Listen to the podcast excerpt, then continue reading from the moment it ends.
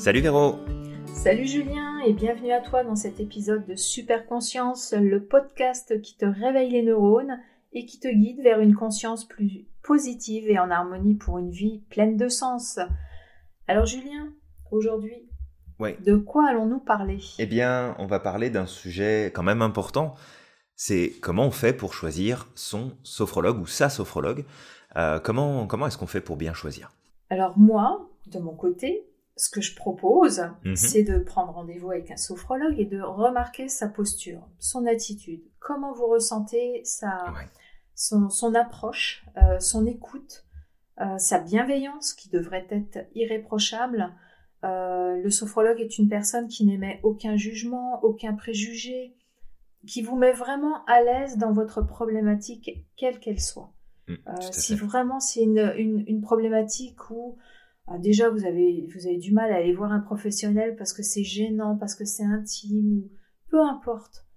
Euh, si vous rencontrez un sophrologue, jamais, jamais, il ne doit porter de jugement sur votre problématique. C'est, exact. Et, et, ne, et, et, et aussi ne pas dire « Ah bah oui, je suis comme vous, j'ai eu, j'ai eu telle problématique. » Non, il doit rester aussi neutre sur sa vie personnelle et ne pas faire référence à, à son vécu. Il est là uniquement, uniquement pour vous écouter. Euh, exact. Il n'est pas détenteur non plus d'une règle morale ou religieuse. Le sophrologue est neutre quand il s'adresse à vous. Donc, euh, je ne sais pas ce que tu peux rajouter, toi, euh, Julien, sur, euh, sur la, la, les critères qu'un sophrologue doit avoir, parce qu'il y en a beaucoup. Tout à fait. Moi, je m'arrête beaucoup sur celui-ci pour avoir eu une expérience... Euh, fâcheuse avec un professionnel, donc okay. euh, moi pour moi c'est la, la, la bienveillance irréprochable et, et le non-jugement à cent pour cent. Bah, je peux être que euh, à dix mille pour cent d'accord avec toi euh, là-dessus, parce que c'est vraiment une, une priorité de, d'avoir un professionnel en face de soi qui va être capable de créer un environnement sécure dans lequel on va se sentir à l'aise de parler, de se confier, de donner des informations qui sont plus que personnelles, euh, qui sont intimes, qui sont profondes, et de savoir qu'on peut euh, s'exprimer, partager, sans qu'il y ait justement, comme tu dis, le moindre jugement, la moindre critique, le, le, le, le moindre commentaire, en fait, qui pourrait être déplacé. Alors bien sûr, bah, le, le sophrologue va nous questionner, va nous inviter à réfléchir, va nous inviter à, à percevoir les, les choses sous un angle différent, mais sans jamais nous dire comment le voir, comment le faire, comment, mmh. comment agir par rapport aux choses, parce que ça ne lui appartient pas. Euh, un point important, je dirais, et euh, bah, nous, c'est ce qu'on pratique, hein, Véro, et puis c'est aussi ce qu'on enseigne à nos étudiants euh, qui veulent devenir des, des professionnels euh, sophrologues, c'est que euh, il est important, et, et je crois que c'est vraiment essentiel autant pour le professionnel que pour le client, euh, qu'on puisse avoir un premier échange qui est en dehors de toute considéra- considération euh, financière, monétaire, dans le sens où bah, on devrait pouvoir échanger dix, quinze, vingt minutes avec le professionnel auprès de qui on va se confier, à qui on va s'en remettre pour être guidé, justement pour aller mieux. Et je trouve que c'est très important d'avoir quelqu'un en face de nous qui prend ce temps pour discuter avec nous, pour vérifier bah, que c'est la bonne personne qui peut nous aider, qu'elle peut nous apporter quelque chose, qu'on est compatible aussi en termes de, de mentalité, de vision du monde, de perception, euh, parce que bah, on est dans un travail qui est euh, quand même lié à l'humain, à la relation humaine, et que bah, si ça passe pas bien, mais que bah, voilà, ça fait un client de plus, donc je le prends, ça me fait une rentrée d'argent, bah, le résultat il sera pas là. Alors que si euh, toi tu cherches un sophrologue et que bah, ce sophrologue t'accorde du temps pour te rencontrer, pour discuter, pour échanger, pour répondre à tes questions, euh, vraiment dans, dans le cadre de ce premier rendez-vous un peu informel, euh, bah, ça va aussi te donner la possibilité d'accéder à qu'est-ce que la personne pense, comment est-ce qu'elle agit, comment est-ce qu'elle se comporte, c'est quoi l'attitude qu'elle a par rapport à toi, est-ce que tu sens que le courant passe bien, est-ce que tu sens que ça va être intéressant de travailler et d'être accompagné par cette personne sur les semaines, voire les mois à venir. Euh, voilà, est-ce que, est-ce que tu sens de travailler avec cette personne-là? Donc, je te dirais là-dessus, Véro, que ça va être un, peut-être le complément que je rajouterais sur cette notion de posture, le temps que la personne nous accorde. Et puis, la Peut-être le deuxième point qu'on peut évoquer, c'est euh, quelle est sa formation. Ça, ça va être important aussi. Euh, j'ai envie de, j'ai envie de dire là-dessus que, comme, comme beaucoup de méthodes, comme beaucoup d'approches euh, qui, qui sont finalement enseignées par des centres euh, privés, par euh, des, des personnes qui sont en dehors du système académique, qui sont en dehors du système scolaire, euh, toutes ces méthodes-là, il n'y a pas vraiment d'organisme qui est là pour surveiller, pour s'assurer de la qualité des enseignements, de la qualité euh, de la formation. Et ça veut dire aussi que dehors, il y a de très bons professionnels. Et puis, il y en a d'autres où je vais simplement dire qu'ils sont moins bons, pour pas aller plus loin que ça, mais euh, qui vont peut-être être formés en deux ou trois semaines. Alors que, en vérité, une formation de sophrologue, ça prend plusieurs mois, voire même euh, plusieurs années, parce que euh, parce que ça prend du temps, ça prend du temps d'intégrer, ça prend du temps de comprendre, ça prend du temps de maîtriser l'outil, et que bah si demain tu vas voir un sophrologue euh, qui a été formé en trois semaines, bah honnêtement, je suis pas sûr que tu puisses avoir euh, les résultats qui te qui te plairaient, d'obtenir les résultats qui seraient euh, vraiment importants pour toi d'avoir. Donc de prendre ce temps-là pour bien comprendre, pour bien intégrer que la formation de ton sophrologue, celui que tu vas choisir, va être vraiment importante. Donc prends le temps de découvrir aussi ce point-là. Donc du coup, on a vu euh, ce qui était important au niveau de la formation, mais au-delà de la posture et de la formation, en tant que sophrologue, il y a des choses qu'on peut dire, d'autres qu'on ne peut pas, des choses qu'on peut faire, d'autres qu'on ne peut pas faire, ou en tout cas qu'on ne doit pas faire si on veut vraiment être efficace. Euh, est-ce que tu peux nous éclairer un peu là-dessus, Véro ? Alors, on a beaucoup de choses à vous dire sur ce sujet. Par exemple, un sophrologue ne vous dira jamais d'arrêter une médication et ne remettra jamais en cause la médecine. Il ne vous permettra pas d'aller mieux ou de guérir. Euh, bon, quand je dis « aller mieux », je ne sous-entends pas que la sophrologie est inutile. Hein. Elle a, elle a son... son plein potentiel et ses qualités, mais ce sont des phrases que, que le sophrologue ne devrait pas vous, vous dire.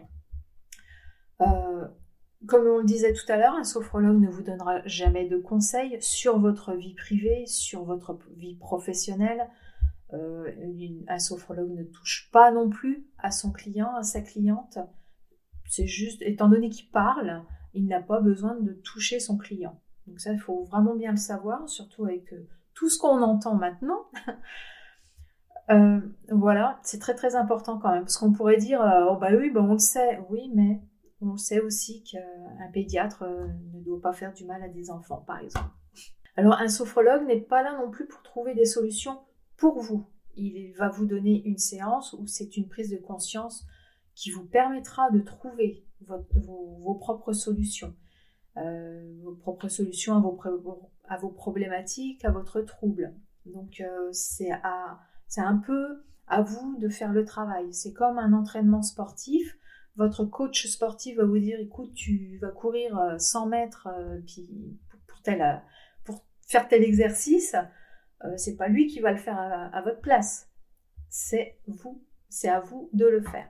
Donc euh, la sophrologie, c'est pareil. C'est, c'est, c'est un travail mental. Donc euh, Euh, il ne vous fera pas acheter de matériel, parce qu'il n'y a aucun matériel à acheter. Euh, il n'y a pas de tapis de yoga, il n'y a pas de, pas de coussin ou quoi que ce soit.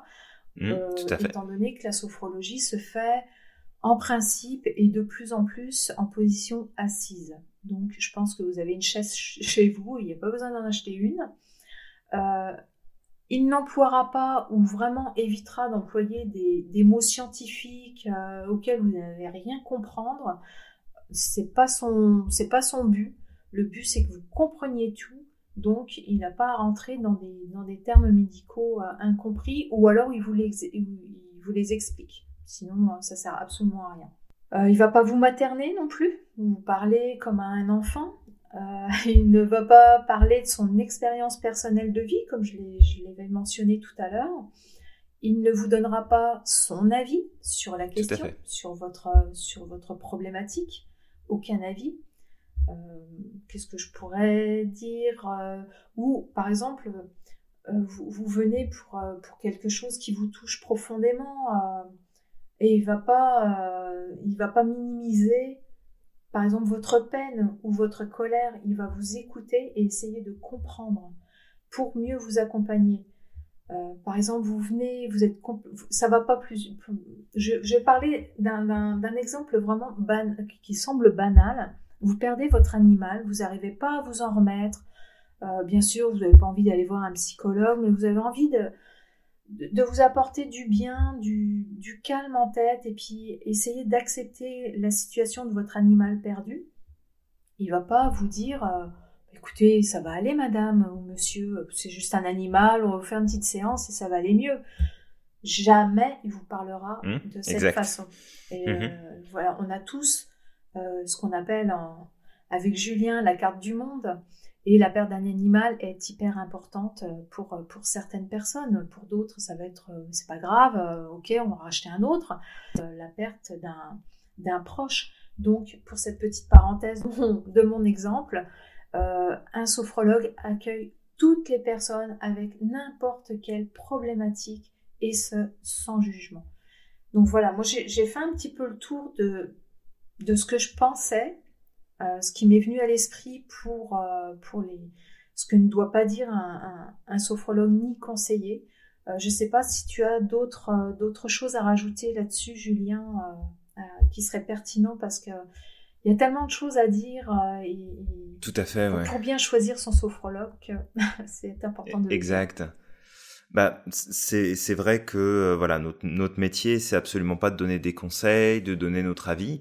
Après, ça peut, euh, ça peut arriver parfois qu'on fasse des partages, parce que bah, on a une histoire qui peut être équivalente, on peut avoir de l'expérience dans un domaine en particulier, mais il doit toujours y avoir cette précaution.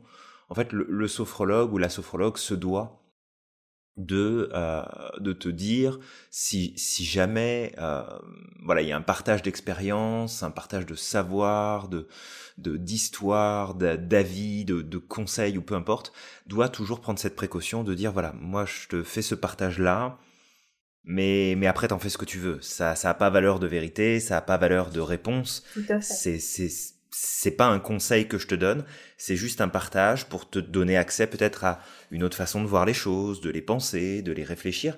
C'est comme un, c'est comme un deuxième avis qu'on pourrait aller chercher auprès d'un médecin, auprès d'un professionnel, pour dire bon bah j'ai une version de l'information, mais j'aimerais bien en avoir une autre pour pouvoir réfléchir et pour pouvoir penser peut-être plus librement ou sortir du cadre dans lequel je suis.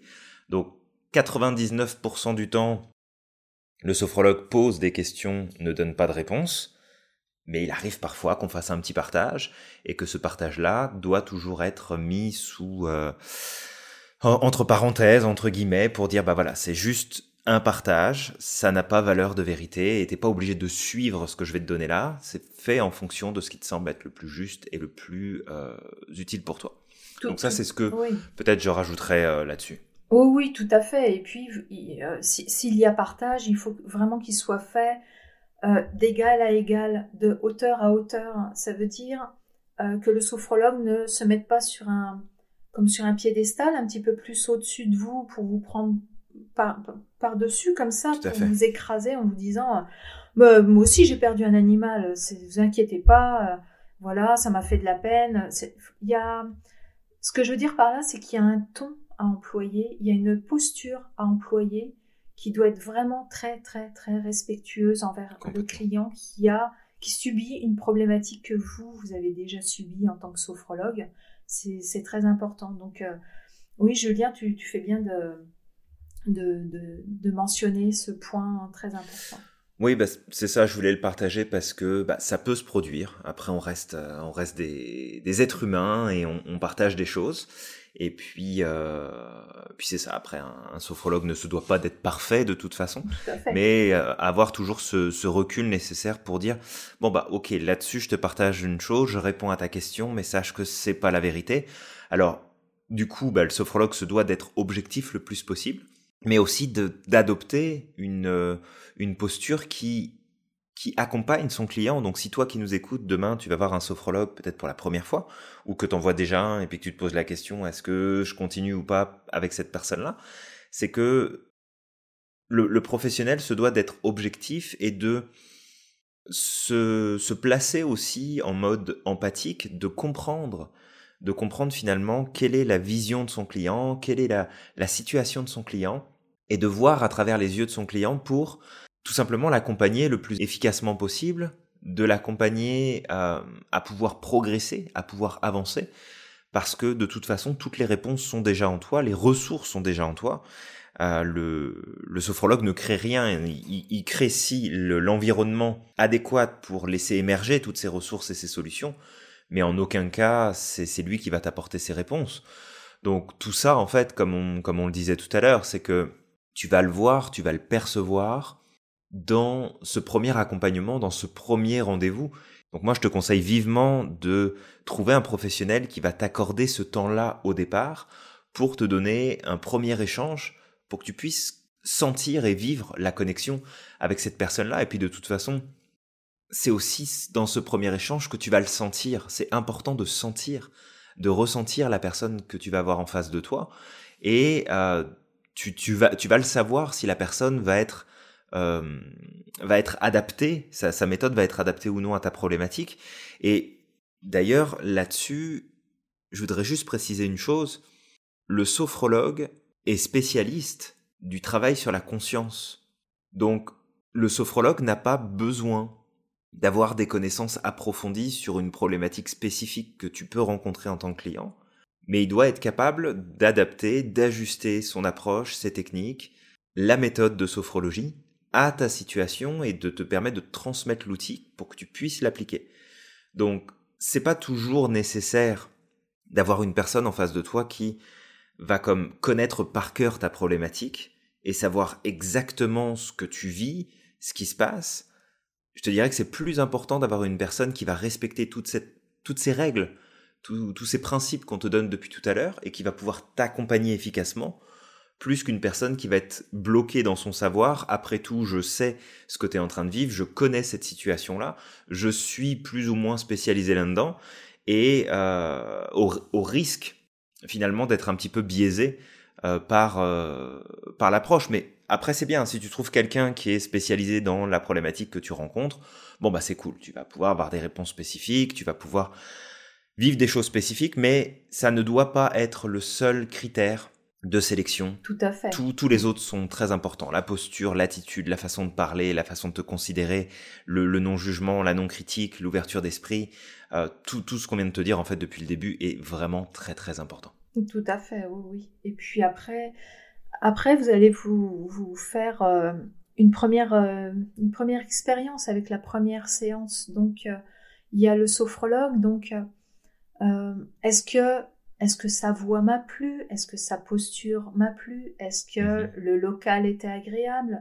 C'est aussi important.